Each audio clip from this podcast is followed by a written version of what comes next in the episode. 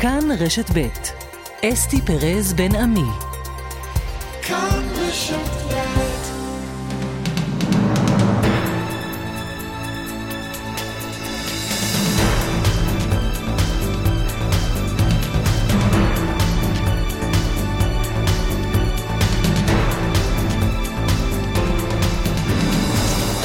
12 עכשיו ועוד 4 דקות וחצי בחצי היום, שלום לכם. גיא קוטב הוא העורך שלנו בהפקה, רחלי לוי והדס סיוון, ורומן סורקין הוא טכנאי השידור. מיד כל העדכונים האחרונים מהכנסת, אחרי לילה לבן, הסערה והמהומה ממשיכות, וגם בליץ החקיקה. תכף נארח כאן בחצי היום את יושב ראש ועדת החוקה שמחה רוטמן, וגם את היושב ראש הקודם, חבר הכנסת גלעד קריב. גם המשבר מול וושינגטון, אחרי המשבר מול ירדן. גילי כהן, כתבתנו המדינית, תהיה תכף עם כל העדכונים, והדוקטור מייקל אורן, שהיה שגריר ישראל בוושינגטון, יצטרף אלינו. עוד בעניין המחאות, בני נוער שקוראים להידברות ואחדות צועדים עכשיו לירושלים, ונשאל איפה הערבים? מה עמדתם באשר לרפורמה ולמחאה? למה הם לא נוקטים עמדה? למה הם לא מתערבים לכאן ולכאן? מוחמד דראושה ינסה לענות לנו. עיצומי המורים וההורים מבולבלים, לירן חוג'יינוף יעשה לנו סדר, גם ספורט ותרבות. אנה זק תהיה האורחת, אורחת שלנו. הנה התחלנו.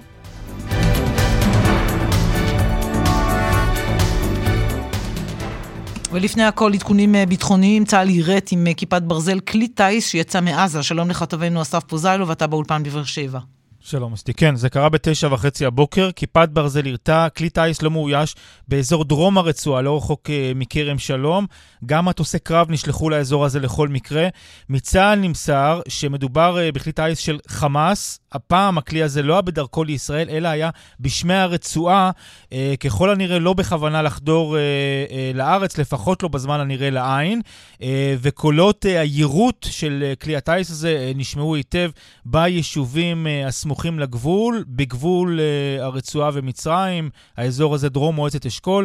נשמע את גבע פלג, הוא uh, תושב קיבוץ ניר יצחק. אנחנו שמענו, uh, בעצם, זה היה נשמע סאונד, אני מעל קיבוץ ניר יצחק כרגע, שמענו סאונד של מטוס מנמיך, זה נשמע כמו מטוס קרב, בבת אחת לא שמענו יותר שום דבר, לא שמענו פיצוץ, לא כלום, פשוט הפסיק הרעש. כן, לא נמסרו פרטים מצה"ל לגבי המפרט של הכלי הזה, אם הוא עסק בצילום, או כזה שמחמשים אותו, כמו שהכרנו אה, בשנתיים-שלוש האחרונות אה, בזמן המבצעים, מעין אה, רחפנים, רחפני נפץ לפיגועים, אה, אלא נמסר שהסיבה שהוא הופל, אה, פשוט הגובה שאליו אה, הוא עלה בתוך שמי הרצועה, ושצה"ל מפיל כלי טיס כאלה כדי למנוע התעצמות והתחזקות של חמאס אה, בהקשרים האלה של אה, כלי טיס. תודה רבה לך, אסף. עכשיו לצפון, במרכז הרפואי אה, לגליל בנהריה עדיין מאושפזים שני חיילי צה"ל שנפצעו אתמול מפיצוץ המוקש בגבול הצפון. חן ביאר כתבנו מצטרף, אתה עם עדכון על מצבם. נכון, אסתי, שניהם עדיין אה, מאושפזים במרכז הרפואי לגליל בנהריה, למעשה נמצאים באותו החדר אה, ממש במחלקה האורתופדית, כאשר אחד מהם עם פציעה קשה יותר, נזק לכף הרגל, נזק שלצערנו יהיה בלתי הפיך, מצבו מוגדר בינוני, אבל גם לגביו יש איזושהי אופטימיות, כי בהתחלה, אופטימיות, כי בהתחלה היה חשש שהפגיעה היא פגיעה אה, קשה יותר, אה, ללא ספק תהיה כאן התמודדות, אבל זה הרבה יותר טוב מכפי שחששו מלכתחילה, חברו במצב אה, טוב יותר, ורוצים לוודא שלא נגרם אה, נזק אה, לשמיעתו, ומקווים שאולי אפילו אה, עוד היום הוא יוכל להשתחרר הביתה. בואי נשמע דברים שאמר לנו היום סגן מנהל המרכז הרפואי לגליל בנהריה, דוקטור צבי שלג. לא, אנחנו לא מצליחים לשמוע, לשמוע את uh, צבי שלג. תכף ננסה uh, לתקן את זה. תגיד לנו בכמה מילים מה, uh, מה אמר הרופא.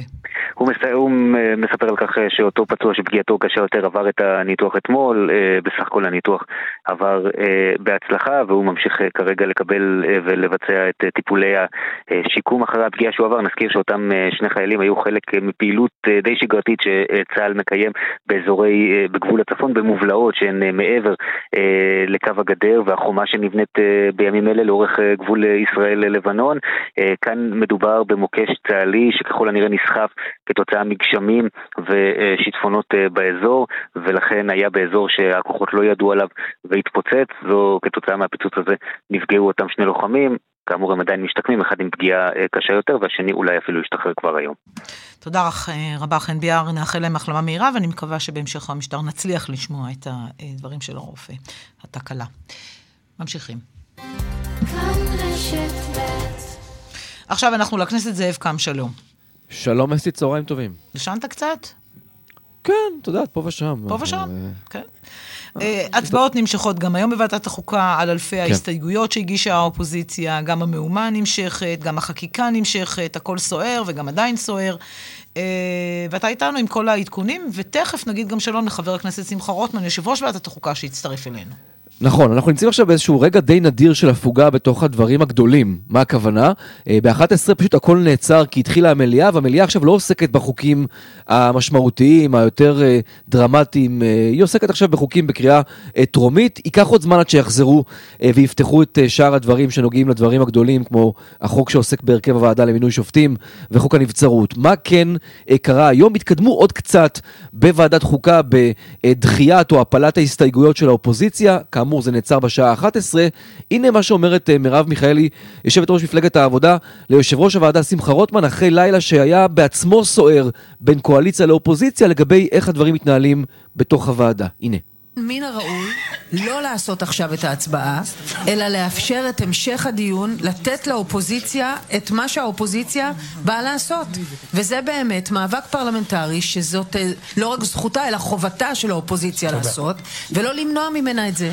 אז אני מבקשת תודה. ממך, אני קוראת לך, לא להתחיל מרב. עכשיו בהצבעות, אלא לאפשר את אה, חידוש הדיון בהסתייגויות, לא בהנמקות, ולעשות את זה כמו שראוי היה שזה יקרה בסוגיה כל כך כל כך אה, אקוטית שנמצאת על הפרק. צריך להגיד, אסתי, יותר מאוחר אה, צפוי דיון ארוך מאוד, זה יקרה לקראת הערב, על חוק הנבצרות, אה, החוק שלמעשה מגדיר איך מסלול הנבצרות של ראש הממשלה אמור להתנהל. אגב, בסוף יצא החוצה אותו סעיף שמונע ביקורת שיפוטית של בית המשפט על נושא הנבצרות, כלומר תהיה כזו אם אכן יהיה צורך בזה. זה אמור להימשך עד מחר, דיון של 16 שעות, לא פחות ולא יותר, ולכן גם הוסיפו עוד ישיבת מליאה מחר, יום חמישי, יום שבו בדרך כלל אין ישיבות uh, מליאה. בואו נשמע טיפה עוד מהקולות, מהעימותים בתוך ועדת חוקה שליוו אותנו הבוקר הזה, במקרה הזה היושב ראש שמחה רוטמן וחבר הכנסת יואב סגלוביץ' מיש עתיד. הנה. מי שמשתמש בעודף כוח, זה מתהפך עליו. מהיום הראשון אני אומר לך, אם זה, נחזיר את הצדק למערכת המשפט, ראינו את הצדק, ואנחנו רואים מה יהיה במערכת המשפט. תודה רבה, יואב. לצערי, מי שגם אה, משתמש בכוח, גם בשפה אלימה, חלק מהדברים שאתה תוקף הם דברים שנאמרו אפילו על ידי הייעוץ המשפטי. באמת, גם הכל מותר לתקוף בשם המאבק. אין כמו אה, לעמוד מאחורי הייעוץ המשפטי, דבר שלא עשית עשרה שבועות, השתלחת בכל מה שזז. ממומחים ועד יועצים משפטיים. כן, את רואה שהדברים uh, ממשיכים להיות ככה מאוד uh, נפיצים. שימי לב מה יקרה בשבוע הבא, אסתיר, זה גם כן דבר שהוא מאוד חריג. הוסיפו עוד ימי מליאה בשבוע הבא, יום ראשון יגיע תורו של חוק החמץ להגיע לקריאה שנייה ושלישית. החרדים לא הסכימו שהמושב הזה, שהכנס הזה יסתיים בלי שהחוק הזה יעבור, אבל החוק הזה, אסתי, הוא הופך להיות חוק הצהרתי. חוק בלי שיניים, בלי אפשרות לאכוף. אומנם תהיה אמירה של בתי חולים שאפשר, uh, ש, שאומרת, אל תכניסו חמץ לבתי החולים בזמן הפסח, אבל בלי חיפוש בתיקים, בלי סנקציה, יותר הצהרה, פחות uh, משהו אגרסיבי, וכאמור, גולת הכותרת, הוועדה אמורה יותר מאוחר להמשיך להצביע על ההרכב של הוועדה למינוי שופטים, זה יקרה כנראה רק בלילה, הסיום של החוק הזה. תודה רבה. יהודית קונין תשוב אלינו, והנה מצטרף אלינו חבר הכנסת שמחה רוטמן, יושב ראש ועדת חוקה, חוק ומשפט. שלום לך. שלום וברכה. הספקת לישון קצת? מעט. איזה לילה עבר? בסדר גמור, אה, היה, היה אה, הנמקה של הסתייגויות, היה, אה, האופוזיציה הגישה, וזה כמובן זכותה הדמוקרטית להגיש הסתייגויות רבות.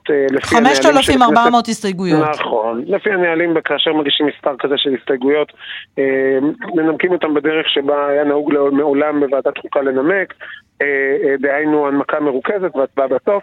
הם לא היו מעוניינים בזה, הם כמובן... התנהגו גם בצורה לא כל כך אה, יפה גם לייעוץ המשפטי, אבל בסדר, זה, זה, מבין את הכעס שלהם, ואני גם הסכמתי לענות לבקשתם, ועשינו דיון, אה, נתנו אה, שעות הנמקה בעל פה, חלק מהסיעות ניצלו זאת, עשו גם הנמקה מהותית ומרוכזת, חלק עשו פיליבסטר, שזה גם זכות לגיטימית, ואז אמרתי להם שיש להם עוד מספר שעות שבהם הם יוכלו לנמק, הם עזבו ו... ויתרו על ההנמקות הללו. הם אומרים שההתנהלות שלך דורסנית. אני, אני, אני חייב לומר ש... מעולם לא שמעתי אופוזיציה שמתנגדת לחוק וחושב וטוענת שההתנהגות של הקואליציה לא דורסנית. זה ממש לא משנה כמה שעות דיון היו ולא משנה כמה שעות דיבור. אה, אני חייב לומר שבוועדה שלי יצא, אה, אה, עוד נעצרה סיטואציה, את יודעת מה, אפילו אתמול, אפילו שלשום, נתתי לחבר כנסת, לא רוצה לפגוע בו אז אני לא אזכיר את שמו, נתתי לו לדבר בלי הגבלת זמן, הוא דיבר כמעט 20 דקות ברצף, חזר על טיעונים, ניצל את כל הזמן, ואחרי 20 דקות, ואחרי 10 דקות או רבע שעה אמרתי לו, אני לא רוצה להגביל אותך, תגיד לי אתה כמה זמן אתה עוד צריך. אמר, הוא אמר חמש דקות, אם לא תפריע. נתתי לו חמש דקות בלי הפרעה. תגיד חבר הכנסת רוטמן. אמרתי לו בסוף, בוא נעצור, והוא התחיל לצעוק עליי כאילו רצחתי אותו. אין, אה, צריך, צריך, מאוד, אה, צריך מאוד לקחת בערבון מוגבל את הטענות על דורסנות. חבר הכנסת רוטמן, תגיד, לאן אתה רץ? לאן אני רץ? אני לא רץ לשום מקום, הדיון של הוועדה... אז למה אתה כל כך ממהר? למה הוספת לא עוד אני... דיונים, גם בחמישי אבל... ראשון וראשון, אבל... להעביר רשימת חוקים ארוכה מאוד, עוד לא, לא, לפני שהמושב אבל... הזה יסתיים? למה אתה לא עוצר כשאתה רואה את המחאות הגדולות שיש. ברחובות בקרב מגזרים רבים? למה אתה לא עוצר לרגע? למה אני לא עוצר זו שאלה אחת. למה אני רץ לשאלה אחרת? השאלה למה אני לא עוצר? בגלל שאין לא, תקדים ולא היה מעולם תקדים לדרישה שכזאת מטעם אופוזיציה. זה דבר, אה, אה, זו דרישה פשוט שבאמת, אה, אה, שמעולם לא, מעולם, את יודעת מה? והיא מעולם גם לא נשאלה. זה לא רק שאלה של האופוזיציה. מעולם התקשורת, אני לא, לא ממש זוכר את השאלות שנשאלו אה, לפיד וחברי מפלגתו. כמה שנים אתה עובד בתקשורת? אה, אני לא עובד בתקשורת אני בכלל. עובדת בתקשורת יותר מ-30 שנה, ואני יכולה להגיד לך על עצמי, שהשאלה הזאת נשאלה גם אחרים כשהיו חקיקות שהייתה בהן מחלוקת, בהחלט נשאלה. אז בואו נשים את זה רגע בצד. אז בואו נגיד שהחקיקה הזאת, גם אם יש בה מחלוקת, החקיקה הזאת מונחת אה, למעלה מכמעט אה, עשרה שבועות של דיונים אינטנסיביים, יסודיים, נשמעו אלפי אנשים. אבל עדיין זו חקיקה אה, שמשנה כאן אה, אה, שינויים מפליגים במערכת המשפט, תעצרו. תעצרו ותנו, תנו... תנו לעכל את הדברים, תנו לרכך את הדברים, תנו לשבת ביחד. שנייה. א', אנחנו קראנו למשא ומתן. אני על כל שעה שישבתי בחדר הוועדה, וכמו שאת, שאת רואה וראית, ישבתי שעות רבות בחדר הוועדה. ישבתי שעתיים בחדרי משא ומתן. שעתיים? מה זה שעתיים? על כל שעה. לא, על כל שעה mm-hmm. בוועדה ישבתי שעתיים בחדר משא ומתן, כן. כן. עם מי? עם, יש, זה לא סוד שישבתי בבית הנשיא, כן. זה לא סוד שישבתי עם אנשי הייטק, זה לא סוד שישבתי עם, עם, עם אקדמאים. ומה ישבתי... שמעת מהנשיא ומה שמעת מאנשי הייטק? מה, מה שאנחנו אני, שומעים בחוץ, שהם אומרים שזה אסון? אחת מהסיבות שמזמינים אותי כנראה לכל כך הרבה חדרי משא ומתן, זה בגלל שכאשר אני, מה שמתנהל בחדר משא ומתן, אני לא מוציא לתקשורת. אבל, אבל יש דברים שכבר יצאו לתקשורת ומאוד ברורים. מה למשל, שאנחנו שומעים מהם זה, שמענו הרי את הנשיא מדבר. למשל, למשל העיתונאי יהודה יפרח פרסם שהייתה בידיו של הנשיא את האפשרות אה, לאמץ אה, אה, מה שמכונה מתווה הדיקנים, שהיה עליו הסכמה כמעט מלאה של, של, אה, של חברי הקואליציה. והוא בחר לקחת, צריך לשאול אותו אולי למה הוא הלך למתווה כל כך קיצוני. מה זה מתווה הדיקנים? כל כך... אז אה, בגדול. אני מפנה, אני מפנה לכתבה של אה, אה, יהודה כבר הפנית, אבל בכל זאת תעשה לי טובה ותגיד לי מה, אבל, מה, מה מיוחד במתווה הדיקנים. אבל שאתה מסכים לו? אני, אני, אני אומר שוב, מתווה הוא דבר אה, שלם, מתייחסים אליו כמכלול, לא מתייחסים ל... לא, לא מראים לאף אחד חצי עבודה. אבל כעניין שבעובדה, היה, הנשיא ידע שהיה, זה התפרסם. הדברים האלו, הדברים האלו ברורים. אני לא מצליח להבין. חבר הכנסת לא רוטמן, ראש הממשלה ביקש ממך, אה, היו לך שיחות איתו בימים האחרונים, אה, אה לעצור, אני, לחכות. אני, אני לא משוחח עם ראש הממשלה על פרטי התוכנית המשפטית, אני מקווה שזה ברור לכולם. אה, אה, ובלי שום קשר, אה, כל שיחה שיש לי עם כל אדם, אני לא מתייחס לפרטיה. מה יקרה אם אתם תעבירו את החקיקה הזו וילכו לבג"ץ, ובג"ץ יפסוק שהחקיקה הזאת אינה חוקית ויבטל אותה? אתה, אתה חושב שצריך לכבד פסיקה כזו? אני, אני חושב שהשאלה הזאת היא שאלה שמראה את עומק המשבר החוקתי שמדינת ישראל מצויה בתוכו. לא שעלולה להיות בתוכו, מצויה בתוכו כרגע. מדינה שבה בתחנת, אה, בתחנת אה, רדיו ממלכתית אה, מניחים, אפילו ברמת השאלה, שבית המשפט יפר את החוק, או יפעל בניגוד לחוק, או יפעל בניגוד לחוק היסוד שנותן לו את הסמכות ואת הכוח. בוודאי ובוודאי כאשר עוסקים באופן המינוי, ששם השופטים אפילו מצויים בסוג של ניגוד עניינים. זה אומר שלשואלת, סליחה שאני אומר, או למי שחשב על השאלה, אין אמון בדבר הבסיסי ביותר של שלטון החוק, של, שמה, ש, שמה שנקבע חוק בכנסת מחייב את כל רשויות השלטון. בתחנת רדיו ממלכתית, לא בתחנת רדיו ממלכתית... זה לא, זה לא מטריד אותך השאלה הזאת? אז רגע, אז אני אענה לך. שאלת, אז אני אענה לך. כן. בתחנת רדיו ממלכתית, אפילו לי קשה לשאול נבחר ציבור, האם הוא מתכוון לכבד פסיקת בית משפט, מה שנראה לי מובן מאליו. אז אני שואל אותך, אם... אם באיזה מדינה לא, אם, לא, לא, אה, באיזה מדינה לא מכבדים פסיקה של בית משפט? ואני שואלת אותך את השאלה, ומהתשובה שלך אני מבינה ש, אני, שאולי לא תרצה לכבד. אני, אני, אני שואל אני מבינה נכון אבל? אני מבינה נכון? אני, אני, אני, אני, כשאני רוצה לומר משהו, אני אומר אותו. אז תגיד, אם תכבד או לא תכבד. אז אני שואל אותך, האם שופטי בית המשפט העליון יכבדו את החוק. כי אם שופטי בית המשפט העליון אינם מכבדים את החוק, נשאלת השאלה, מה הופך אותם לשופטים? ברור שבמדינה דמוקרטית שיש בה שלטון חוק, ברור לכולם שיש כללי משחק, וברור לכולם, גם לפי פסיקת בית המשפט העליון, שכללי המשחק נקבעים על ידי הכנסת.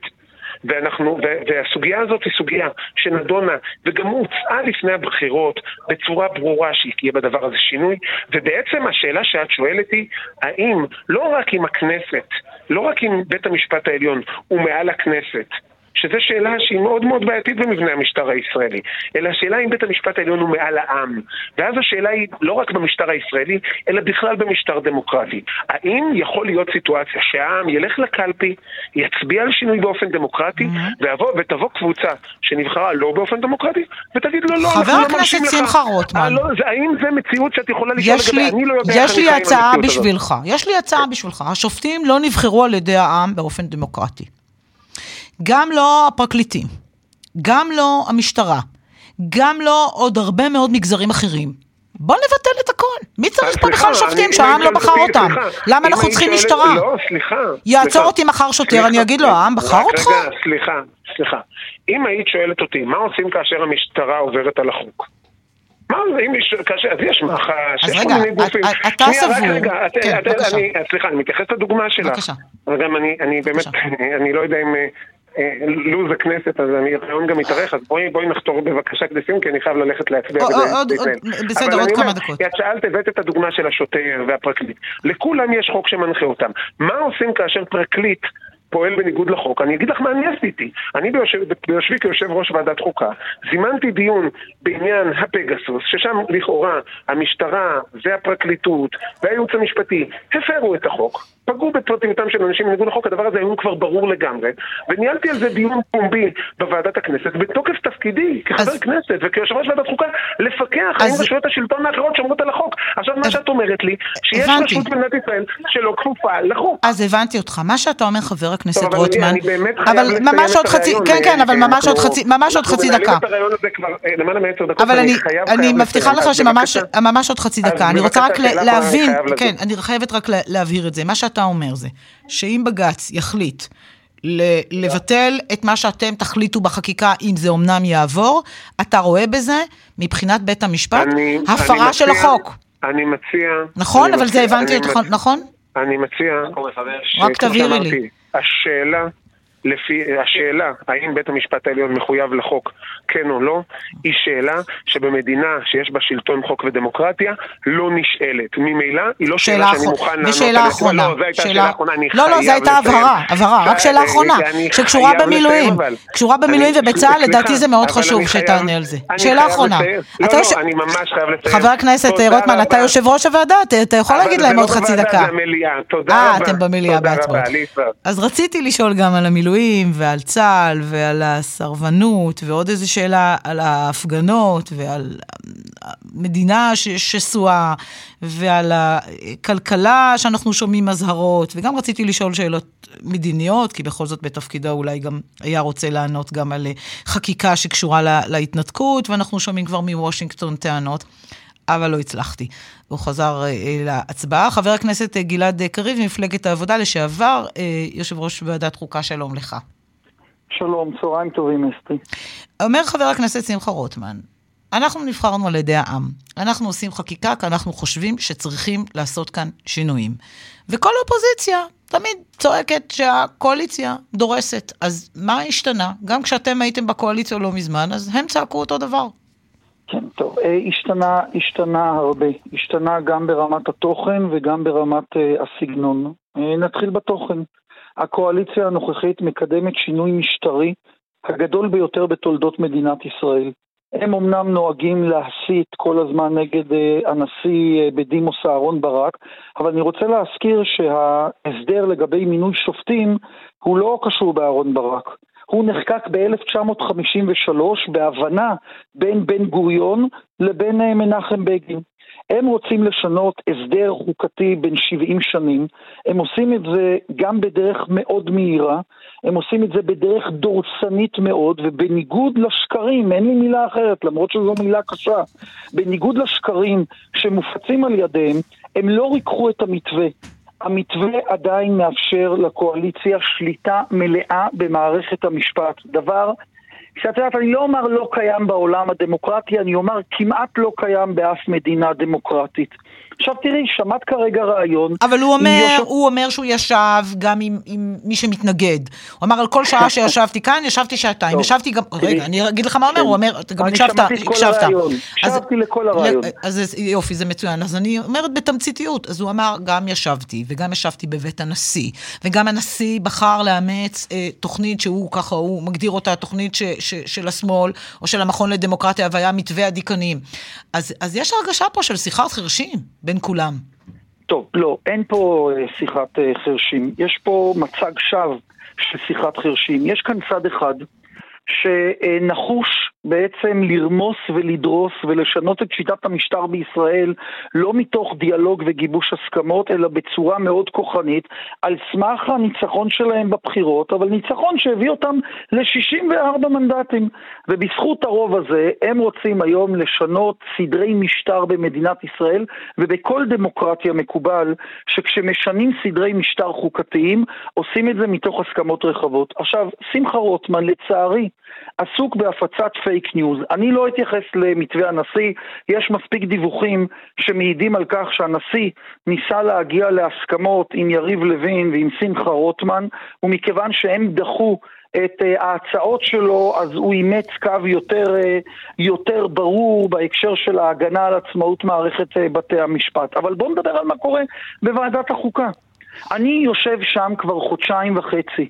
אני מבלה שם מאות שעות. הוא אומר שאתם מבזים את, ה, את הייעוץ המשפטי, שום... שאתם צועקים כן. כל הזמן, שהגשתם הסתייגויות ה... מעל ומעבר. אז בואו, אז הנה, זה, זאת מסכת השקרים. אה, יושב ראש, אה, יושב ראש הוועדה שמחה רוטמן סתם את הפה לייעוץ המשפטי. גם לממשלה וגם לכנסת. הוא לא חיכה לחוות הדעת הכתובות שלהם, הוא דיבר אליהם לאורך כל החודשיים הללו בגסות בלתי, אה, בלתי נתפסת. נמשיך הלאה. האיש לא היה מוכן לשקול בכובד ראש אף אחת מעשרות ההצעות שאני העליתי, שיתר חברי האופוזיציה העלינו, כדי למצוא איזשהו בסיס להסכמות רחבות. אחרי חודשיים וחצי של דיון, הוא הביא שלשום את מה שהוא קורא לו את המתווה המרוכך, קיים עליו דיון חפוז, נתן זמן קצר להסתייגויות, ושיא השיאים קרה אתמול בשעה שמונה, הוא וסמוטריץ', בפריים טיים, מול כל אה, אה, ערוצי הטלוויזיה, מדברים שהם יעשו את הדברים לאט ובהקשבה, ואז כעבור כמה שעות האיש מנצל נוהל חריג שכתוב בו שהדבר הזה שמור רק להפעלה במקרים מאוד חריגים, במקרים דחופים של חקיקה דחופה, וסותם את הפה לנציגי האופוזיציה. אנחנו הולכים לשינוי משטרי, ושמחה רוטמן חושב שהוא יכול לומר לכל האופוזיציה, כי דרך אגב אין פה אופוזיציה של 18 חברי כנסת,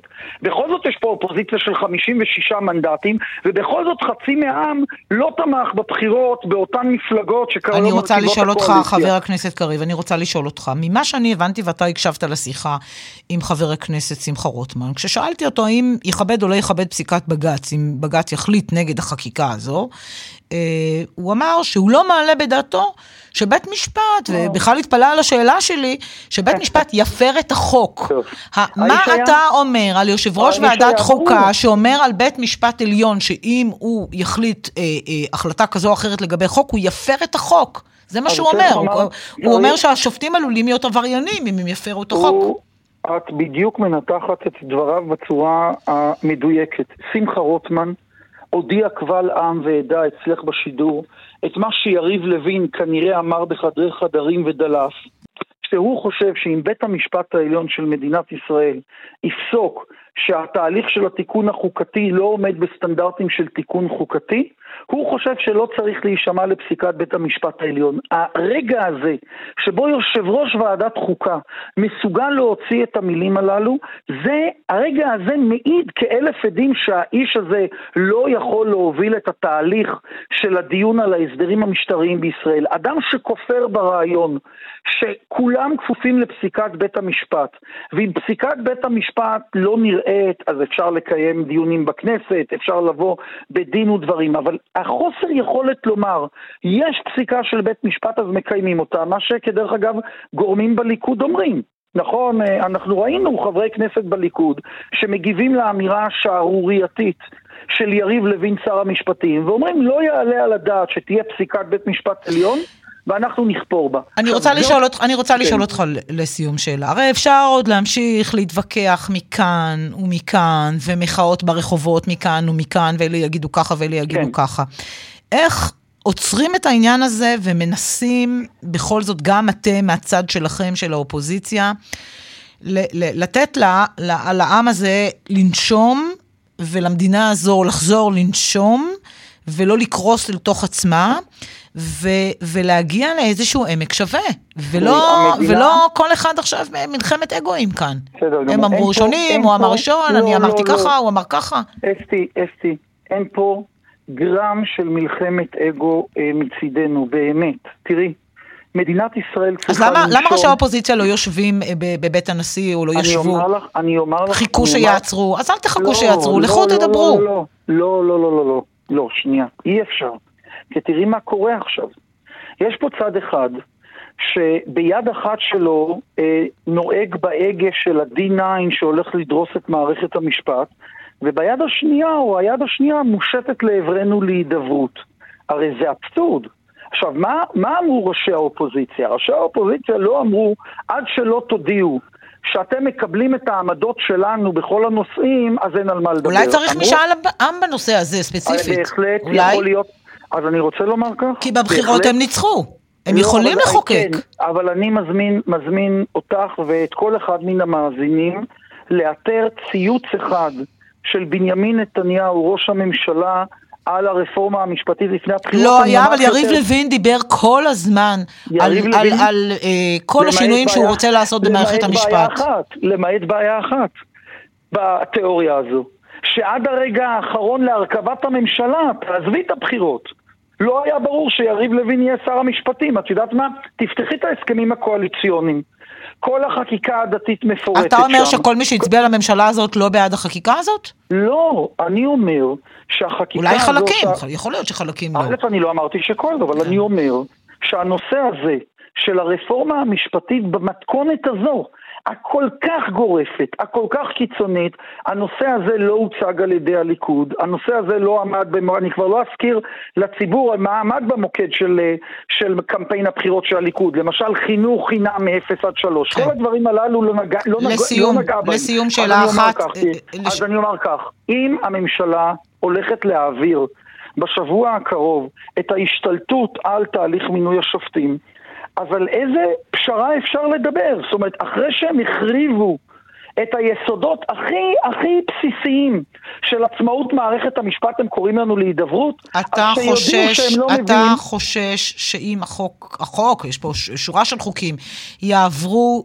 זה עלול להגיע, מלחמת אחים זה מילה גדולה שאף אחד מאיתנו לא רוצה להשתמש בה, אבל משתמשים בה, לשפיכות, לשפיכות דמים, לקרע עוד יותר כל, גדול. אז קודם כל, אז קודם כל אה, צריך להיות ברור. שאלימות היא כמובן מחוץ, ל... היא מחוץ לתמונה וצריכים... אה, אתה חושב שתהיה כאן אבל התנגשות אלימה? אני, אני אה, חושב שהציבור הישראלי אה, הרבה יותר בוגר ממנהיגיו. וידע אה, לנהל את המחאה הזאת מה אתה אומר למילואימניקים שכבר חלקם מודיעים שלא יבואו לשירות מילואים? אבל אני אומר לך, אבל אני אומר לך מה, מה כן. זה לא קשור במה העם יעשה. אתמול התפרסמו דוחות של משרד האוצר שסמוטריץ' ניסה להסתיר. ראינו וטיפלנו בזה, אני רוצה לשאול אותך על המילואים. מה אתה אומר למילואימניקים?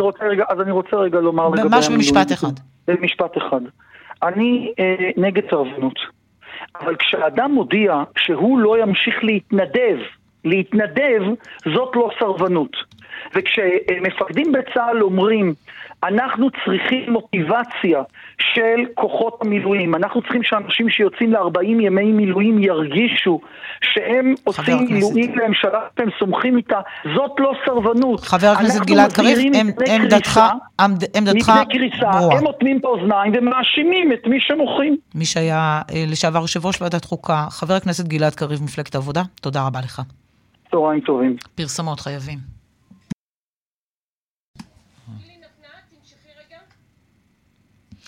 עכשיו 12 ועוד 39 דקות, אז אחרי ששגריר ישראל בירדן נקרא לשיחת נזיפה, נקרא לשיחת ברור שגריר ישראל בוושינגטון, ועכשיו גם לשכת ראש הממשלה כבר מוציאה איזושהי תגובה שאפשר בהחלט להבין אותה כקשורה לעניין. גילי כהן, כתבתנו המדינית, עם כל העדכונים, שלום גילי. שלום אסתי, כן, לפני זמן קצר לשכת ראש הממשלה מפרסמת תגובה שמתייחסת בחלקה להתפתחויות האחרונות הדרמטיות ביחסי ישראל-ארצות הברית. נתחיל דווקא עם התגובה שמתייחסת בעיקר בכלל לשינוי לביטול חוק ההתנתקות. כותבת לשכת ראש הממשלה בהודעה שנשלחה לכתבים כך, ההחלטה של הכנסת לבטל חלקים מחוק ההתנתקות מביאה סוף לחוק מפלה, משפיל, שאסר על יהודים לחיות באזורים בצפון השומרון, חלק ממולדתנו ההיסטורית. לא במקרה בכירים באופוזיציה תמכו בחוק הזה לאורך הדרך. לא כל כך מבינה האמת מה קשור התמיכה של בכירים באופוזיציה, אבל זה מה שמופיע בנוסח ההודעה. ובהמשך, וזה אולי מתקשר לביקורת האמריקנית החריפה ביותר שמושמעת בימים האחרונים, אגב, לא רק מצד ארצות הברית, גם מצד האיחוד האירופי ומדינות נוספות שחוששות מהשלכות יישום החוק הזה, נאמר מלשכת ראש הממשלה שלממשלה אין כוונה להקים יישובים חדשים באזורים אלה. למה ההבהרה הזאת מגיעה? כי ישראל למעשה התחייבה בפני האמריקנים בחודש פברואר, בחודש מרץ, גם השבוע באותה פסגה בשארם א-שייח שהיא לא מתכוונת להקים יחידות דיור ולהרחיב את ההתנחלויות. בארבעה חודשים הקרובים. על פניו הצעת החוק הזו מאפשרת לשנות את הדבר הזה. אז זו הבהרה ישראלית שהיא לא מתכוונת להקים בנייה חדשה. יש גורמים דיפלומטיים שמעדיפים להקשיב לאזהרות או לה... כוונות של חלק משרי הממשלה שאומרים שזה רק שלב אחד בדרך להקמה של יישובים חדשים, גם בצפון השומרון, גם במקומות נוספים. אבל אין ספק שזימונו של השגריר הרצוג לאותה שיחת בירור, הבהרה במשרד החוץ האמריקני היא דבר סופר חריג. זה לא קרה שנים ארוכות. ונדי שרמן, בחירת משרד החוץ, היא דמות מאוד מוכרת לדיפלומטים ישראלים ובכלל במשרד החוץ הישראלי, והביקורת והאאוטינג והעובדה שההודעה על כך, על דבר הזימון הזה יוצאת בצורה כזו, כולל חשש אמריקני מפני השלכות המעשים הללו דווקא בתקופה הרגישה הזו, מלמד עד כמה בארצות הברית רותחים על ישראל ועל שינוי החקיקה הזה. גילי, תודה רבה לך. תודה. מצטרף אלינו דוקטור מייקל אורן, לשעבר שגריר ישראל בוושינגטון, שלום. שלום רב. עד, כמה, עד כמה דוקטור אורן, התגובה שיוצאת מלשכת ראש הממשלה ממש לפני שעה קלה, מרככת את העניינים מול וושינגטון, או יכולה לעצבן אותם עוד יותר, או שאין בכלל קשר, כי הם אומרים שם, זה מביא סוף לחוק מפלה ומשפיל, אבל אין לממשלה כוונה להקים יישובים חדשים באזורים האלה. זה יכול אה, לרכך בי קצת, אבל יש... אה, מה, זה, זה, זה, זה מצב לא נוח. הייתי במצב מאוד מאוד דומה. מתי תזכיר לנו? מה, מה היה? ב-2010, עם המשבר של ביידן, עם רמת שלמה, מי שזוכר, היסטוריה עתיקה. היסטוריה עתיקה.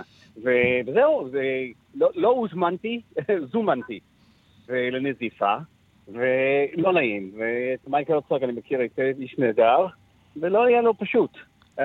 השאלה, הוא צריך להחליט אם להשיב אש. זהו, אתה יכול, אתה יכול לנחש מה הוא עושה במין שיחת בירור או נזיפה כזו? מה הוא עונה, איך הוא מתודרך קודם לכן? מה לא, הוא אמור הוא להגיד? מסביר, נכון, הוא יסביר. יש אילוצים פנימיים, יש לנו ממשלה כזאת, בעל השקפה פוליטית כזאת, מה לעשות, רציתם דמוקרטיה, זו הדמוקרטיה הישראלית, כן, ואלה הם נבחרו, והבטיחו לבוחרים לבצע את המהלך הזה. אם כך, אנחנו מודעים ודואגים ליחסינו עם בת ביתנו הכי חשובה, אה, ואנחנו מתחייבים לא להרחיב את נכות בפועל. ויש להבחין בין המהלך הפוליטי לכאורה, אה, כלפי חוץ, והמשמעות בשטח. אז תסביר את זה, כי אתה אומר שיכול להיות שלכאורה עושים אה, נו נו נו גדול, אבל אולי בסוף האמריקאים יזיזו את זה מסדר היום? אני לא חושב שיזיזו את זה היום. בנוסף לזה יש את האמירות של אה, של השר שמוצוויץ' אתמול, שגם כן. הוא מכה גלים. בצרפת, גלים יותר. שדיבר על כך כן. שאין עם פלסטיני, וגם הציג אה, אה. אה, המנון של האצ"ל, ומפה שבה חלקים מירדן נכנסו לישראל, והירדנים מאוד אה, זעמו. זה מצטבר, העסק כן, הזה. מסתבר, והממשלה לא בדיוק התנערה מהאמירות הללו, ולא לא גינתה ודאי, אה, וזה גם משפיע.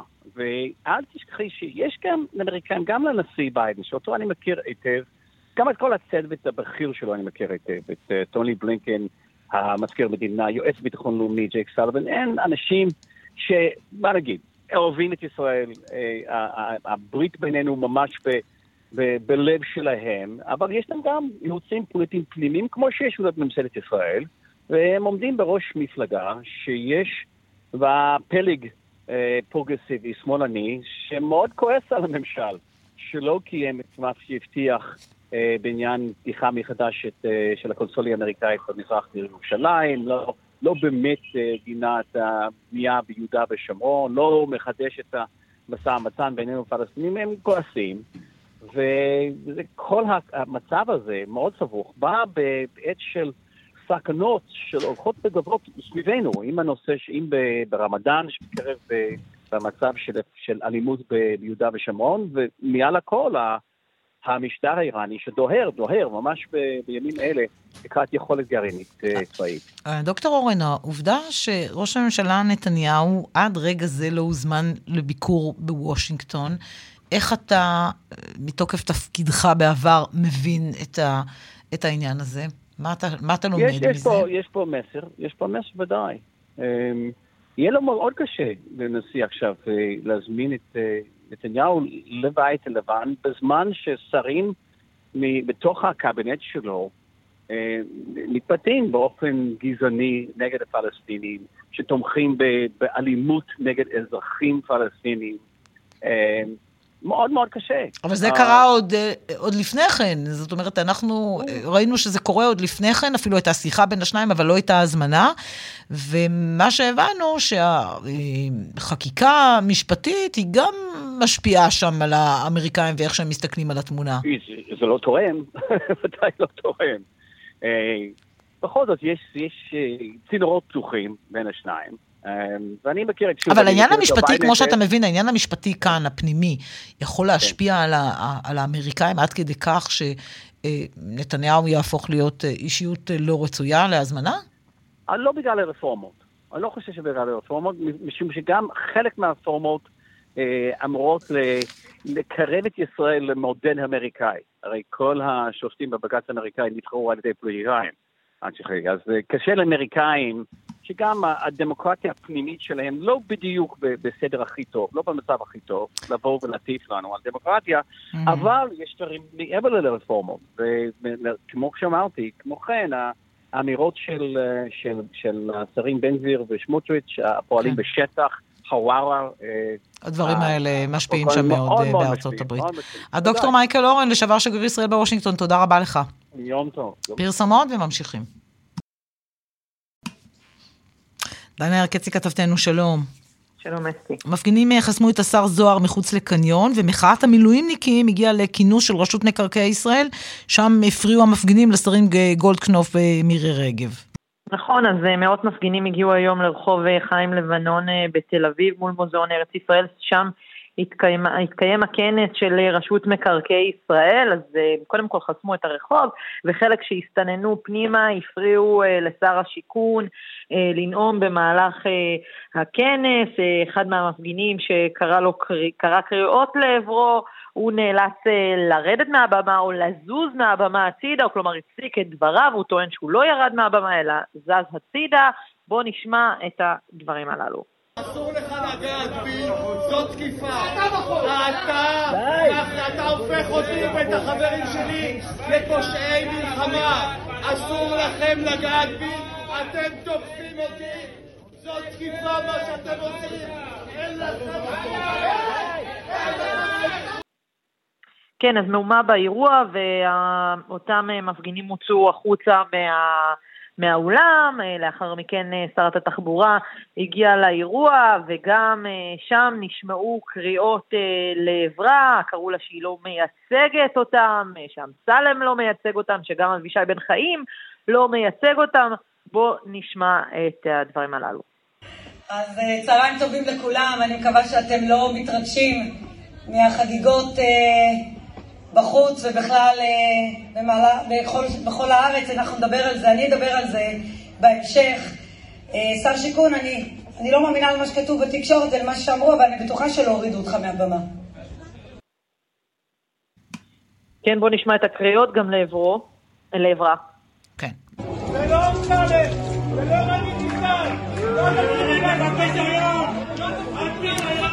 דנה, תודה רבה לך על הקולות האלה. אז זה... משפט אם אפשר בבקשה, מירי רגב במהלך הדיון דיברה על המאבקים שלה מול משרד האוצר, היא גם אמרה שהיא הייתה בדובאי, היא לא תחזור לשם, היא לא אהבה את המקום, אבל איזה כבישים יפים בונים שם. דנה, תודה רבה. תודה. סיימנו שעה ראשונה של בחצי יום, נחזור כולנו אחרי אחת. שלום.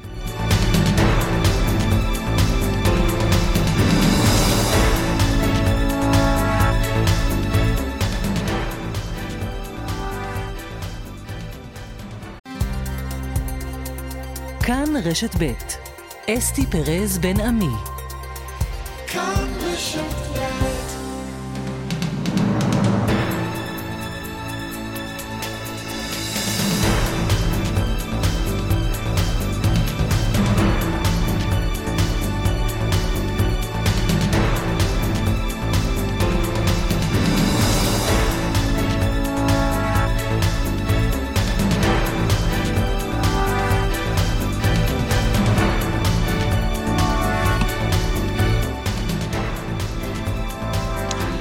עכשיו אחת ועוד חמש דקות, ואנחנו בפתח השעה השנייה של בחצי היום, שעורך גיא קוטב, בהפקה רחלי לוי, יחד עם הדס סיוון, וטכנאי השידור שלנו רומן סורקין. חבר הכנסת שמחה רוטמן, יושב ראש ועדת חוקה, התארח כאן בחצי היום בשעה הראשונה, וסירב לענות על השאלה האם יכבד את פסיקת בית המשפט.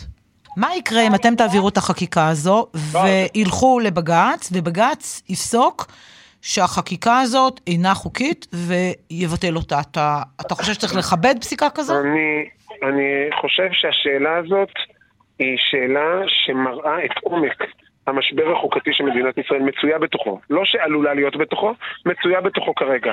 מדינה שבה בתחנת, בתחנת רדיו ממלכתית מניחים, אפילו ברמת השאלה, שבית המשפט יפר את החוק, או יפעל בניגוד לחוק, או יפעל בניגוד לחוק היסוד שנותן לו את הסמכות ואת הכוח. בוודאי ובוודאי כאשר עוסקים באופן המינוי, ששם השופטים אפילו מצויים בסוג של ניגוד עניינים.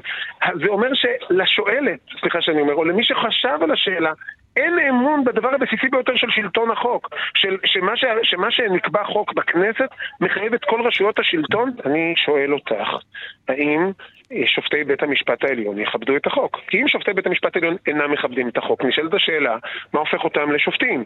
ברור שבמדינה דמוקרטית שיש בה שלטון חוק, ברור לכולם שיש כללי משחק, וברור לכולם, גם לפי פסיקת בית המשפט העליון, שכללי המשחק נקבעים על ידי הכנסת. שמחה רוטמן, יושב ראש ועדת uh, החוקה. עכשיו לפרסום ראשון שמביאה כאן כתבתנו לענייני uh, צבא כרמלה מנשה. יותר מ-360 לוחמי מילואים בקומנדו הימי, בהווה ובעבר, שמעידים על עצמם שהם מכל קצוות הקשת הפוליטית, מודיעים לשר הביטחון גלנט לפני שעה קלה שאם החקיקה תעבור, הם לא יוכלו להמשיך ולהתנדב בשירות מילואים. כרמלה, שלום, דברים חריפים. כן, אה, בהחלט אה, חריפים אה, ומצטרפים ללוחמים הנוספים ביחידות המובחרות ביותר של צה"ל, הימ"מ, סליחה, יחידת מערך המ"מ, מערך המבצעים, טייסים. יחידות נוספות, ובין השאר הם כותבים, בין העם למדינה קיים חוזה חד צדדי שבימים אלה מופר החוזה באופן כזה שהממשלה שאתה שר בה הם כותבים לגלנט, רומסת ברגל גסה את מוסדות הדמוקרטיה, את החוק ואת מערכת המשפט, ככל שתושלם החקיקה הפוגעת בעקרונות הדמוקרטיים בכלל ובית המשפט העליון בפרט, אנו לוחמי שייטת 13 במילואים בעבר ובהווה החתומים מעתה לא נוכל להמשיך ולבצע את שמתחייב מהצו שלנו בחוזה.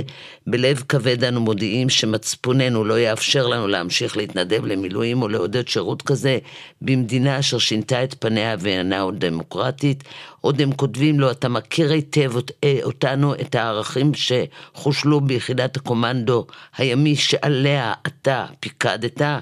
אתה בוודאי יודע עד כמה הכאב העצור במכתב הזה. אנחנו מצטרפים לאחינו לנשק, אנשי המילואים ביחידות ביחידות האחרות אשר קוראים לך לעצור את ההפיכה המשטרית, להציל את הדמוקרטיה הישראלית, להראות מנהיגות ולחלץ את המדינה מכאוס ופילוג נוראי, אנחנו מתחייבים לחזור ולמלא את חלקנו בחוזה, כאשר המדינה תחזור למלא את חלקה. לוחמי המילואים אה, נוקטים בצעד מחאתי זה, הם כותבים, כדי להגן על מעמדו של בית המשפט העליון, זאת מתוך רצון בלתי מתפשר לשמור על צביונה הדמוקרטי של מדינת ישראל. והם אה, באמת מדובר באנשים שלא יצאו מעולם לתקשורת ואנשי הדממה מה שנקרא, והם יוצאים ב, אה, במכתב הזה ש... אה, אני לא יודעת אם הוא הגיע כבר לשר הביטחון, אבל mm-hmm. בוודאי אחד המפקדים הבכירים ביותר במערכת, בקומנדו הימי בעבר, קצין בכיר, איש מוכר, יגיש את uh, המכתב הזה לשר הביטחון. אנשי השייטת מפרים את הדממה. תודה רבה לך, כרמלה מנשה. תודה.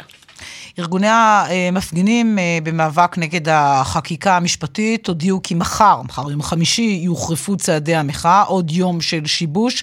דניאל אלעזר, איזה שיבושים צפויים ברחבי הארץ? ספר למאזינים כדי שיוכלו להתכונן. כן, אסתי, נכון. אז אה, מחר יום השיתוק אה, הלאומי, כפי שהודיעו מארגני המחאה, וכמו שבאמת אה, ראינו גם בשבועות האחרונים, גם מחר, כבר משעות הבוקר המוקדמות, משעה שמונה ועד הערב, הם מתכוונים לשבש את התנועה בכל רחבי הארץ, עם מחאות שיתחילו באמת בשעות הבוקר, גם בתל אביב, גם מחוץ לאיירפורט סיטי, שם יהיה כנס בהשתתפות של דיכטר.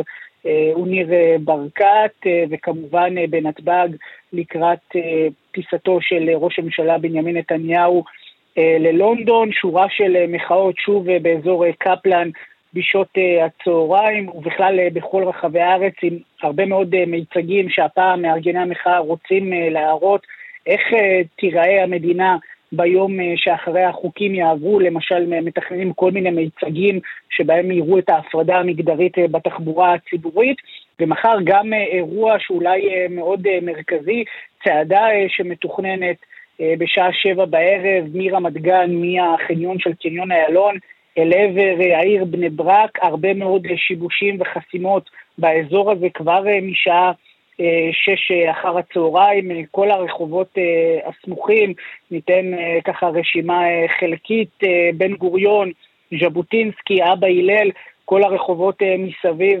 לקניון ובבני ברק עצמה יהיו חסומים לתנועה, גם בתל אביב כמובן כבר משעות הבוקר המוקדמות משעה תשע מתכוונים לחסום את כל הצירים סביב רחוב קפלן ושוב את העליות והירידות למחלף אה, איילון, לקראת באמת עוד יום אה, שיבוש אה, נרחב. הפעם הם אומרים זה יהיה אפילו נרחב יותר מהשבועות הקרובים, לקראת גם המחאה ביום שבת, שהיא צפויה להיות המחאה הגדולה ביותר, כך הם לפחות מתכננים. דניאל אלעזר לקראת מחר. תודה. מצטרף אלינו עכשיו מוחמד דראושה, מנהל אסטרטגיה במרכז גבעת חביבה, שלום לך. שלום אסתי. איפה החברה הערבית בכל מה שקורה בשבועות האחרונים במדינת ישראל, המחאה, החקיקה, הקול של החברה הערבית לא נשמע מספיק אם בכלל. נכון מאוד, אבל אט אט הכל מתחיל באמת להתבטא בצורה יותר משמעותית, מתחיל להישמע, מתחיל להיות דיון בחברה הערבית. עיקר הדיון היה למה צריך לשמור מרחק מהמחאה ולמה לא צריך להיות שם. סביב שני צירים מרכזיים.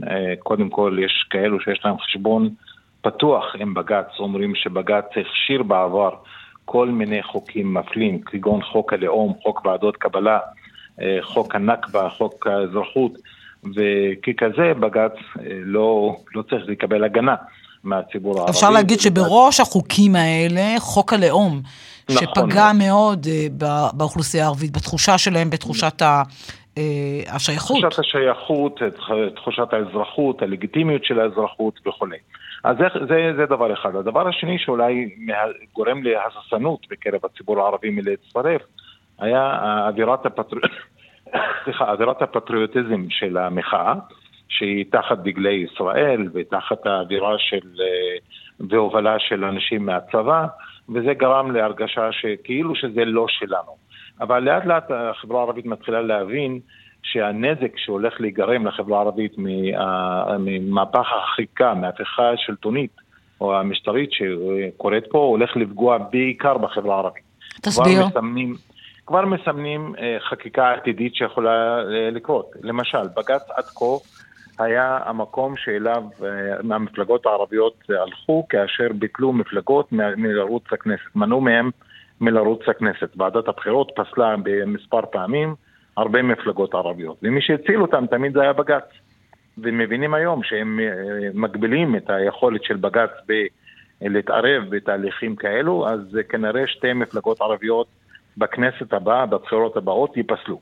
זאת אומרת, הייצוג של החברה הערבית הולך להיות מופחת, וכנראה שזה בהחלט מטרה שהיא אמיתית בקרב מובילי ההפיכה המשטרית בישראל. כנ"ל לגבי חקיקה שיכולה לבוא ולהפחית את היכולת של ההגדרה הזהותית של הציבור הערבי. היום כמעט, כמעט 60% מהאזרחים הערבים מגדירים את עצמם זהותית כפלסטינים אזרחי ישראל.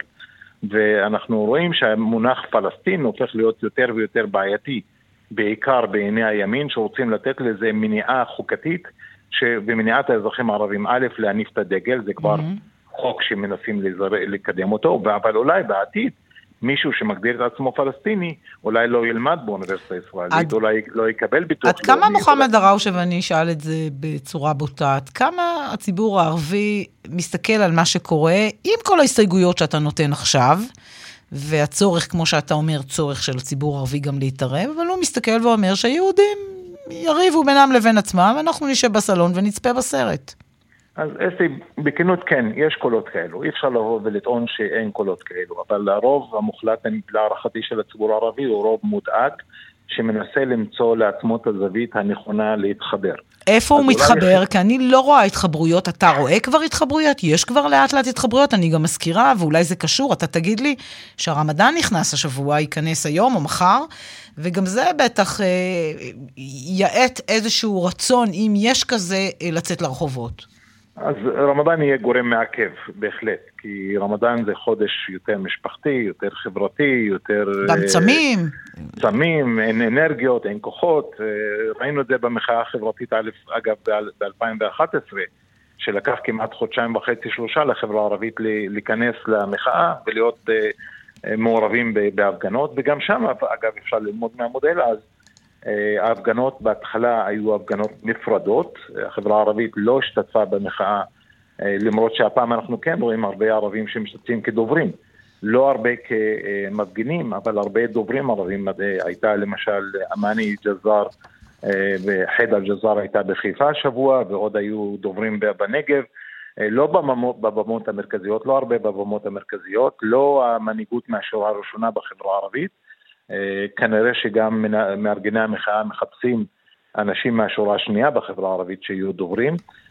יש דיאלוג שמתפתח בין מארגני המחאה לבין הציבור הערבי, אני חושב שזה דיאלוג בריא מאוד, דיאלוג שמביא את החברה הערבית מהזווית, מהזווית הראויה שלה, זווית שיש בה ייחודיות, זווית שאולי דורשת סוג של נפרדות במקום, במקום מסוים, אבל צריך לחפש את המכנה המשותף, ואיך באמת החברה הערבית תורמת את חלקה גם כן, בלשמר על הערכים הדמוקרטיים של המדינה, בלשמר את הזהות הליברלית שמאפשרת למיעוט האזרחי, למיעוט הערבי בישראל, א', אה, אה, להיות באמת שותף, אבל גם לשמור על הייחודיות שלו ולא אה, להיכנס עכשיו למדרון של חקיקה שיפגע יותר בציבור הערבי, גם בתקציבים, גם בלגיטימציה של האזרחות, גם בחקיקה שאולי תמנע את ההשתתפות הפוליטית בהמשך. מוחמד עראושה, מנהל אסטרטגיה במרכז גבעת חביבה, תודה רבה לך, הבאת כאן זווית מעניינת מאוד וחשובה. תודה לכם, יום טוב אסתי. תודה. עכשיו אה, נדבר עם הצעירים בחבורה, עם בני הנוער, בשביל האחדות, צעדת נוער למען אחדות ישראל אה, יוצאת אה, מלטרון לקריית הממשלה בירושלים, ושניים מצטרפים אלינו, מעיין כהן, שלום לך. היי, שלום. אמיר דגן, שלום לך. שלום וברכה. שניכם בוגרים של ארגון שנקרא לידג', זה מסלול לפיתוח אה, מנהיגות, ואתם בין היוזמים של אירוע המחאה בשביל האחדות. מעיין, ספרי לנו על היוזמה הזו, למה הרגשתם צורך לעשות את זה? אה, אני חושבת שזה כבר צורך שהתבשל הרבה מאוד זמן, נראה לי כבר בתחילת גלי, ה... גלי הבחירות, אז אה, היה איזה סדק ש... שהתחיל. אה, והגענו עכשיו לאיזשהו מצב שכבר אי אפשר להעלים עין. כאילו, אני נכנסת לרשתות חברתיות וזה שם, ואני מסתובבת ברחוב, וכאילו, זה, זה מאוד מאוד מורגש. וכחלק באמת ממה שלמדנו בארגון ליד, שכאילו, לצאת לשטח, לקפוץ למים, אני, אני לא יכולה להתעלם מסיטואציות שקורות היום בחברה, וכאילו להחליט שהן לא שייכות לי. אז החלטנו פשוט לעשות מעשה והקמנו את הדבר הזה. לפני גיוס, אחרי גיוס? איפה את, מעיין? בת כמה? שנינו אה, לפני גיוס. י"ב? י"א? לא, אנחנו בשנה לפני, אה, לפני צבא, אני לומדת במדרשת מת"ת. כן. אה, ש... ואמיר במדינת נשארים קלו, שהם בעצם ההוגים של הרעיון הזה. אתם משני צידי המתרס הפוליטי, עד כמה שאפשר להגיד את זה? ימין ושמאל, אמיר? תגידי, אנחנו, קודם כל, אנחנו, במחאה הזאת אנחנו פחות מדברים על הנושא הזה. כן, ביני לבין מעיין יש המון אה, אה, מחלוקות בעניין הזה. אני גם ספציפית חילוני, היא דתייה, ואנחנו באמת, אה, יש בינינו הרבה מחלוקות, אבל יותר מזה, באמת אנחנו מכירים ואנחנו חברים מאוד טובים, וכמה שנתווכח אנחנו חברים מאוד טובים, וזה לא יפגע לנו בעניין הזה. מה שאנחנו רואים היום במדינה, שאנשים לא יודעים להפריד, וכבר באמת משפחות מבטלות אה, משפחות חג ביחד בגלל דעות כאלה, את זה אנחנו לא מוכנים לצאת. מי יחד איתכם אה, הצטרף לצעדה הזו? את מי הצלחתם לרתום, מעיין? אה, אז באמת כל המטרה הייתה שזה יהיה ממש מכל הצדדים לגמרי. אה, ובאמת, ברוך השם, הצלחנו לרתום מדרשות, ישיבות, מכינות, ממש כדי שיהיה גיוון. יש, יש אצלנו, מגיעים חבר'ה שהם ב, ב, בהכי קיצון כאילו של, ה, של הישיבות, ממש ישיבות קו, חרד"לים, ימנים מאוד, וגם אה, אה, מכינות אה, חילוניות שהן מאוד מאוד שמאלניות, ונמצאות באמת בצד השני. באמת, באמת כולם. כאילו, אין איזה מישהו מסוים ש... שכיוונו אליו, ההכוונה הייתה ממש לכולם. כאילו, כמה שיותר דעות, כמה שיותר פנים. כמה שיותר לפגוש. אמיר דגן, אם אני עכשיו ראש הממשלה או יושב ראש ועדת חוקה או שר המשפטים, אני קוראת לשניכם ומבקשת להתייעץ איתכם, מה, מה צריך לעשות לפי דעתכם? מה אתה חושב שצריך לעשות כדי לעצור את הכאוס? אני אגיד לך, קודם כל, אני חושב שלהגיע לפוליטיקאים, להוות דוגמה אמיתית לעם שמדברים ויכולים לפתור את הדברים, ויש מחלוקות, וזה מצוין שיש מחלוקות, אבל נדבר עליהם כמו שמלמדים בכל מקום, שאם יש איזה ריב מסוים, צריך לדבר, ולא צריך להיכנס כל אחד לפינה שלו, זה הכי חשוב. דבר שני, אנחנו פונים בעיקר לקהל הרחב, לכל הציבור, אנחנו רוצים שגם האזרח הקטן ידע שכולנו רוצים למען האחדות, למען האמפתיה אחד לשני. אנחנו לא יכולים אה, להיקרא להיות אה, שבטים מפוצלים. בתור אלה שעומדים תכף להתגייס לצבא כדי להגן על העם, אנחנו רוצים להגן על עם אחד ולא על כמה שבטים ששונאים זה את זה וחברות מאוד אה, אה, מנותקות זאת מזאת. לך, מעיין, יש עוד עצה טובה? אה, אני חושבת ששנייה לפני הכל לזכור שאנחנו עם אחד ו... אה, בסוף לאף אחד אין פה זכות להרוס, לשבור את הכלים, לשרוף את הארץ הזאת, זאת הארץ שלנו. כאילו באמת, לי, לי הופך את הבטן לחשוב שעוד כמה שנים אנחנו אלה שנצטרך לנהל ולהתמודד עם השבר הכל כך עצום הזה. כאילו, ו, ושנייה להרגיע, הכל בסדר עם כל המחלוקות, כאילו, כל, כל משפחה בנויה ממחלוקות. חבל שהמבוגרים לא מקשיבים לכם, הצעירים, הגיע הזמן שיקשיבו לכם. תקשיבי, זה באמת חבל, וזה רק חבל. זמן עד שאנחנו ניקח את העמדה, ו- ואני ממש מקווה שאנחנו נצליח לאחות את השבר הזה, כי ברור, ברור ש- שאי אפשר אה, לנהל מדינה ככה, כאילו... יצאתם כבר לדרך? אתם כבר בצעדה? כן, כן, אנחנו בצעדה, אנחנו כבר... אה, מזג אוויר משגע היום. מצוין נכון. לנו, כן, מעולה. אנחנו. אנחנו היום התחלנו, התחלנו בצובה באמת, כן. ואנחנו כרגע נמצאים בהר הרצל, עושים אה, טקס מאוד אה, אה, שמחבר את כל כמה החבר'ה, סמלי. את כל- לגמרי. כן. הכנו טקס מאוד מאחד, בעצם בכל הצעדה גם יש מתודות כאלה של, שיר, של ריקודי עם ושיר, ושירה בציבור ומעגלי שיח, ובאמת, כדי לא להתעלם מהדיון של הרפורמה, אלא לנהל אותו בצורה הנכונה, אמיר בצורה דגן, ערכית. מעיין אה, כהן. אה, בשביל האחדות. תודה רבה לכם, עשיתם לי טוב. תודה רבה. תודה רבה. פרסומות.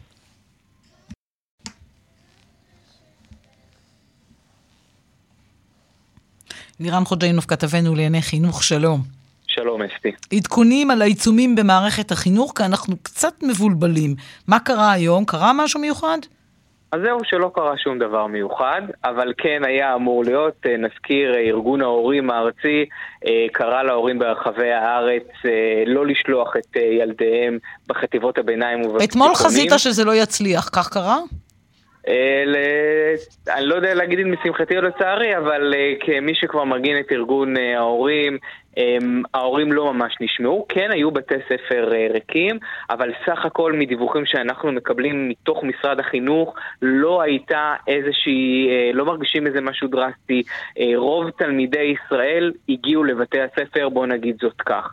וארגון ההורים, נזכיר, מוחה על שני דברים עיקריים. קודם כל מתווה בחינות הבגרות שהם אה, נגדו, נגד אה, שר החינוך אה, קיש, הם ישבו איתו בלא מעט ועדות, ובכל זאת הוא החליט לחזור למתכונת הישנה של, של לא מעט בחינות בגרות, וזו המחאה האחת שלהם. והמחאה השנייה שלהם היא נגד ארגון המורים, שנמצא כבר כמעט חודש בעיצומים. נגיד, אתמול חשבנו שהיום יהיו השיבושים של היישובים באות ג' עד שעה לא קרה. 12, כמו... זה בסוף לא קרה, רן ארז החליט דווקא לחכות עם זה כי הוא רוצה לראות מה ההורים יצליחו כן. להשיג. יש לי הרגשה שמחר אנחנו הולכים לחזור שוב לשיבושים ולעיצומים של ארגון המורים, אבל נגיד מה היום מתכנן רן פגישה- ארז חוץ מלעבור מאות לאות? מה קורה היום? פגישה עם מי? עם האוצר? היום פגישה בין ארגון המורים לאנשי האוצר. אתמול ש- השמענו כאן את אה, רן ארז, הוא Mm. נכון. אמר, אני לא אופטימי, אני לא רואה שזה הולך לכיוון מסוים. האוצר לא יורד אה, מהעץ שעליו אה, הוא טיפס, הוא לא מוכן להגיע ולהתכנס למספרים שלנו, הוא אמר שזה גם הכל אה, פגישות מאוד איטיות שנקבעות לשעתיים, שלוש, ופעם בשבוע, שבועיים ולא יותר מזה, ורן רוצה להתקדם, אנחנו מכירים את האוצר, הוא בדרך כלל רוצה למשוך את זה אה, לקראת אה, חודש אוגוסט, ואז מגיע מאני טיים לפני פתיחת שנת הלימודים. רן ארז רוצה לגמור את זה הרבה יותר אה, מוקדם, ולא לחכות אה, כמו על דגר הרגע האחרון, כמו שהיה עם יפה בן דוד. אה, אנחנו נמצאים בעיצום כבר הרבה זמן, הזכרנו אה, שביתות של י' וי"א עד שעה 12 ב-12 יישובים מסוימים, זה כנראה ימשיך, אבל אין ספק שבקרוב, אם זה לא ישתנה, אנחנו נלך לאיזושהי החרפה, כך לפחות בהם רן ארז, ורק נגיד במשפט אסתי שבכל זאת, אה, יש עדיין עיצומים גם בטיולים, אה, וציונים שתלמידים לא מקבלים. רק אתמול שמעתי באמת הורים ותלמידים שמתחיינים אליי מתיכון בהרצליה, שלא נותנים להם את ציוני המגן, רק המורים מגלים להם מי בכל זאת עבר, כדי שיוכל לעשות מועד ב', אבל אסור למורים, לפחות על פי העיצומים של הארגון, לחלק את ציוני המגן לתלמידים. אה, אין יציאה לטיולים, להצגות, כלומר... אה, רן ארז מקשה מאוד ומשבש את הלימודים בתיכונים לירן. כבר כמעט חודש. לירן חוג'יינוף כתבנו לענייני חינוך, תודה רבה. מחר כל יישוב באות ג', תהיו בכוננות, אי אפשר לדעת מה יקרה. תודה רבה. תודה. עכשיו ספורט. כאן רשת ב' ספורט. ליאן וילדאו, שלום. שלום שלום אסתי, צהריים טובים. לגיאורגיה היום?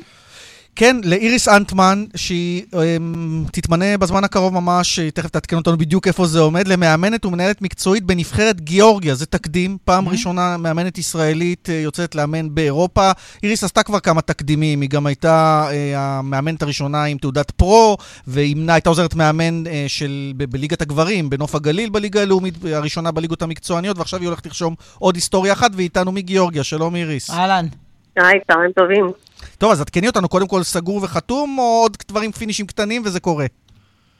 לא, פינישים קטנים, אה, העורך דין שלי, אה, עופר אה, בנאסה, הוא אחראי על הנושא של החוזה, אבל אני פה כבר עושה את כל הפגישות המקצועיות שצריך לעשות עם האנשים, עם הצוות לעתיד. זה עוד לא נעול וחתום, כלומר, אבל כל התהליכים הולכים לשם. ספרי את הדרך שעשית עד להגעה לתפקיד הזה, איך, איך נכנסת להליך הזה? אה, אני, בעקבות זה שהייתי מאמנת אה, בנבחרות ישראל, גם ה-17, גם 19, עוזרת בבוגרות ובאקדמיה 11 שנה, הייתי בפרויקטים שונים בוופא. הפרויקט האחרון שהייתי זה פרויקט למאמנות מצטיינות, שוופא אה, בעצם ניסו לחזק מאמנות שיש להם איזשהו עתיד קדימה, ושם בעצם התלוויתי במשך שנתיים למאמן נבחרת שווייץ.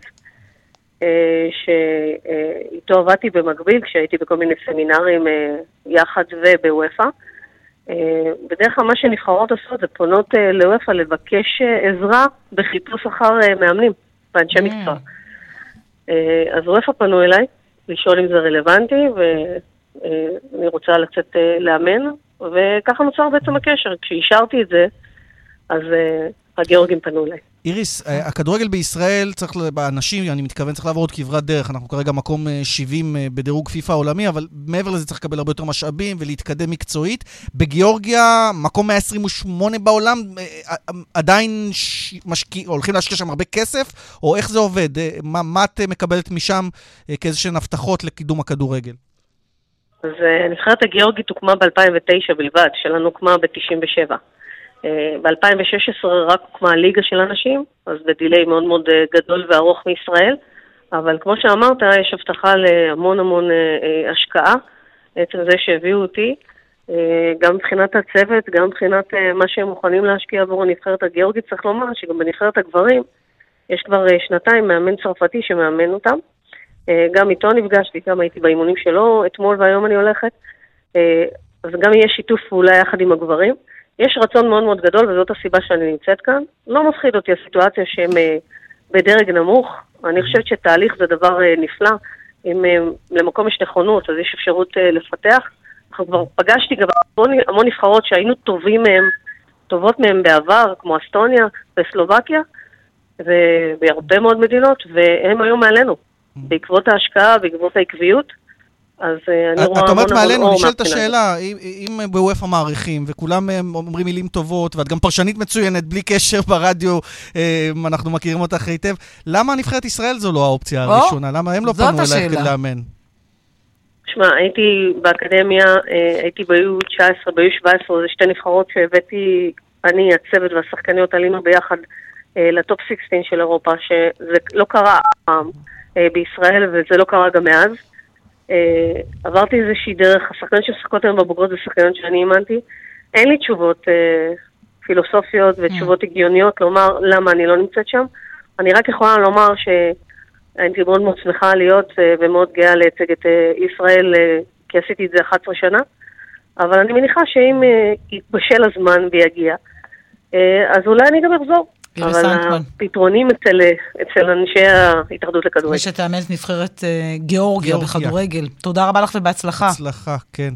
תודה לכם. נאמר, הייתה שוערת עבר קפטנית אה, בנבחרת ישראל כשחקנית, ועכשיו אה, כברת דרך והיסטוריה לכדורגל הישראלי הנשי. תודה רבה, ליאן. תודה. פרסומות, ועוד מעט נשאל מי יהיה הפרפר של ישראל.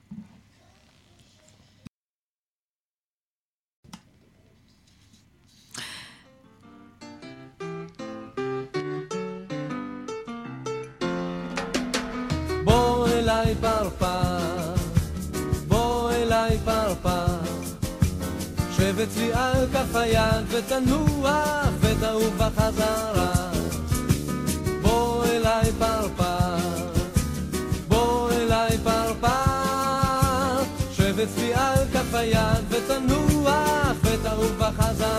אז מי יהיה הפרפר של ישראל? לכבוד יום העצמאות, ארגוני הטבע פוצחים בתחרות אחרי הדוכיפת, שהיא הציפור הלאומית והזית, העץ שלנו.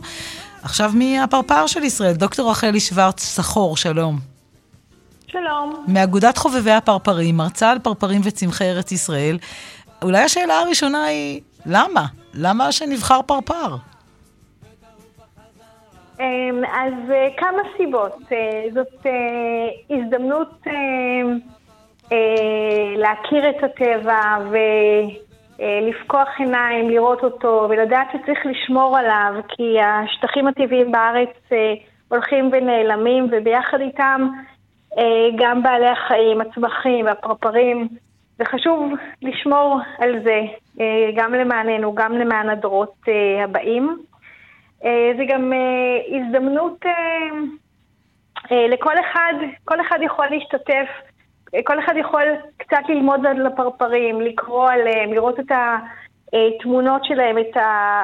ואז לראות אותם בטבע, את היופי הזה שיש לנגד עינינו בטבע, ולהשתתף בבחירה של הפרפר, שיהיה הפרפר הלאומי שלנו, ולהיות גאים בפרפר של אה, ישראל, בזה שייבחר ושבחרנו ושבעצם כל אזרח יכול אה, להשתתף בבחירה שלו.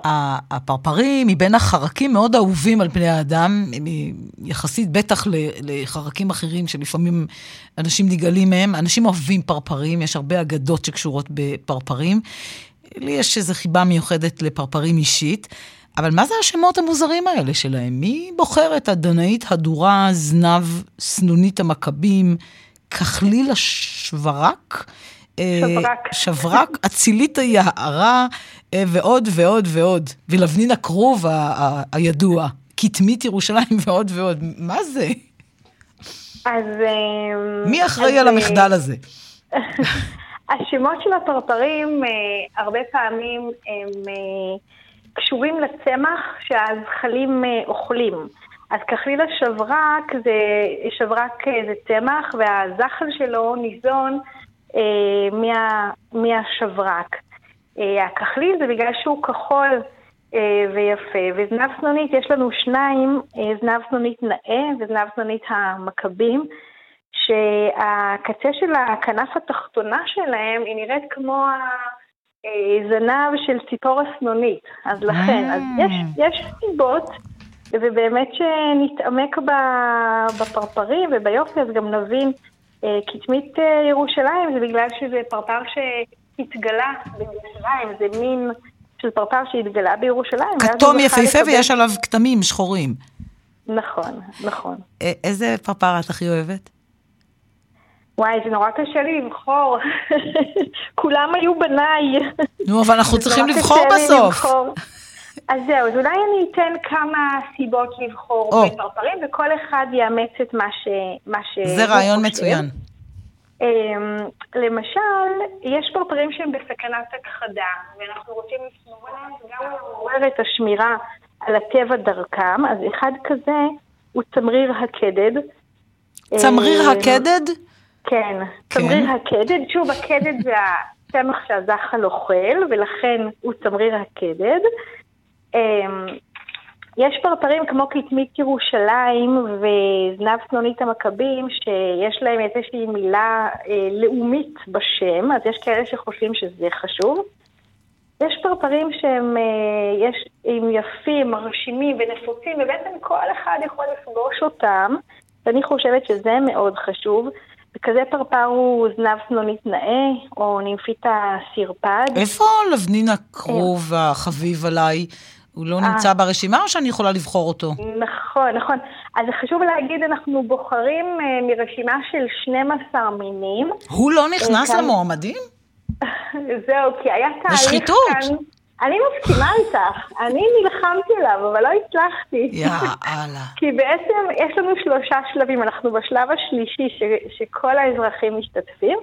השלב הראשון היה של אה, מומחים באגודת חובב- חובבי הפרפרים בחרו עשר- אה, 24 מינים. השלב השני היה, יש לנו מעל 200 מתנדבים מסורים שהם מנטרים פרפרים, כל אחד אה, בשטח טבעי ליד הבית שלו. אה, ושולחים את הנתונים אחת לשבועיים. אה, במילה אחת של- לסיום, כי הזמן שלנו קצר, למרות שהנושא מהמם. אני רק אגיד שהם הם בחרו את את ה-12 ברור. מתוך ה-24. ועדה שבחרה. איך עכשיו הציבור יכול להשתתף? או, זה חשוב, זה חשוב. ממש מאוד. במשפט? אז uh, כותבים בגוגל הפר, הפרפר של ישראל, נכנסים uh, ל, uh, לאפליקציה שמופיעה, שם יש קצת uh, טקסט על כל פרפר, uh, ואז הולכים לבחירה, ובוחרים, צריכים לבחור, כותבים את השם שלך, את המייל שלך, ואתה בוחר שלושה פרפרים מה-12. דוקטור- וזה ש, זה שיקבל הכי הרבה נקודות, הוא יהיה הפרפר של ישראל. דוקטור רחלי שוורץ, צחור, מאגודת חובבי הפרפרים, מרצה על פרפרים וצמחי ארץ ישראל, תודה רבה לך. תודה, אסתי. תודה רבה, ואני רק רוצה להגיד בקטן שאני בעד לבנין הכרוב, גם אם הוא לא ברשימה. אז זהו, תחרויות זה אני לא. תמיד הכי חשוב. תודה אני רבה. איתך. תודה לך. להתראות. להתראות. כאן רשת ב' תרבות.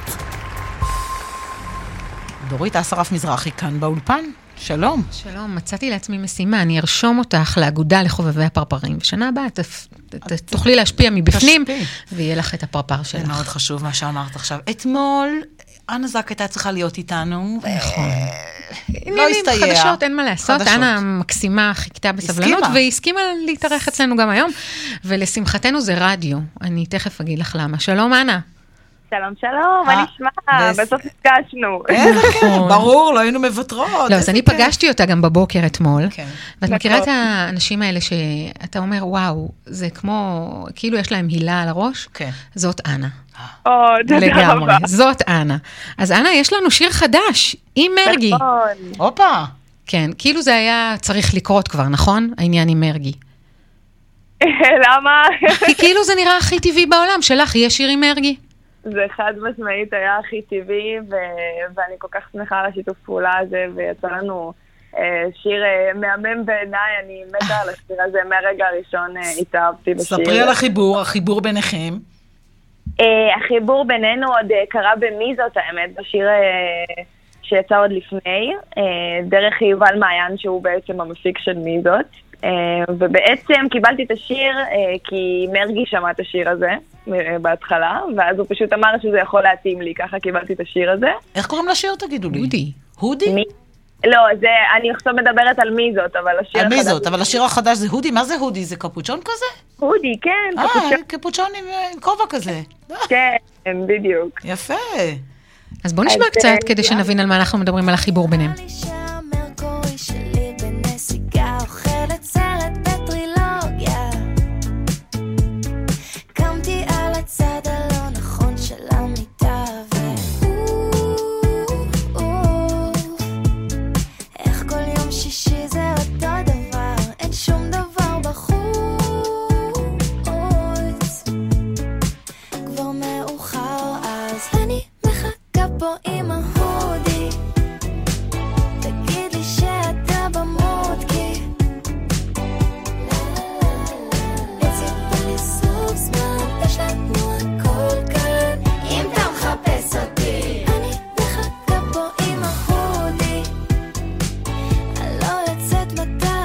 ועוד מעט גם מרגי יצטרף, אבל תספרי לנו את, איך היה ליצור ביחד את השיר הזה.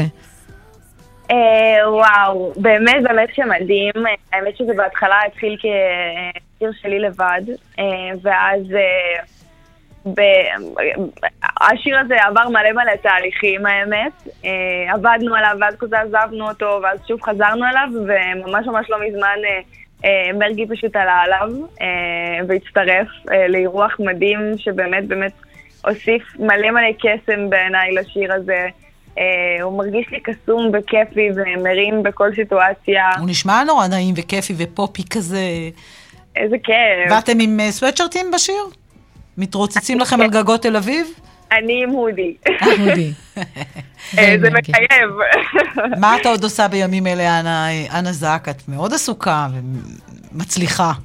אה, האמת שבאמת תקופה מבורכת וכיפית, אה, מלאה בעבודה, אה, מופיעה המון כזה עכשיו, גם היה פורים, עוד מעט באמת יש עוד חגים ויש מלא מלא הופעות, וזה כיף. ומלא, האמת שמלא פרויקטים חדשים בדרך, גם סדרה עוד מעט. לעוף על. אנה. נכון. מותר לעוף על אנה. תספרי לנו קצת מה זה. נפגשנו ב-yes. אז, אמ, באמת כיף. הסדרה הזאת זה כזה כתובה על סיפור החיים שלי בערך, אבל לגמרי עלילה כתובה, ויש שחקנים מדהימים, וזאת אה, סדרה עם המון מוזיקה, והיא קומית וכיפית, ו... ואני באמת לא יכולה לחכות כבר שזה יצא, אני נורא מתרגשת מזה, אה, וזה כיף. יפה, אז אנחנו נשמע עוד קצת מהשיר האספקטי. בטח, בוודאי. בשביל זה התכנסנו, הודי. אנה, תודה רבה, שיהיה תודה המון רבה. בהצלחה. תודה רבה רבה. היה כיף לארח. אותך, תודה רבה. ביי ביי, טוב. דורית, גם אותך, תמיד כיף לארח. תמיד כיף להיות פה, הודי תודה, לסיום, שעתיים של בחצי היום. גיא קוטב ערך, הדס סיוון ורחלי לוי הן המפיקות, רומן סורקין טכנאי השידור והדר בן שושן בדיגיטל. שמעון דוקרקר ואורית שולץ בצוות שלנו בבאר שבע, אני אסתי פרז בן עמי. שלום.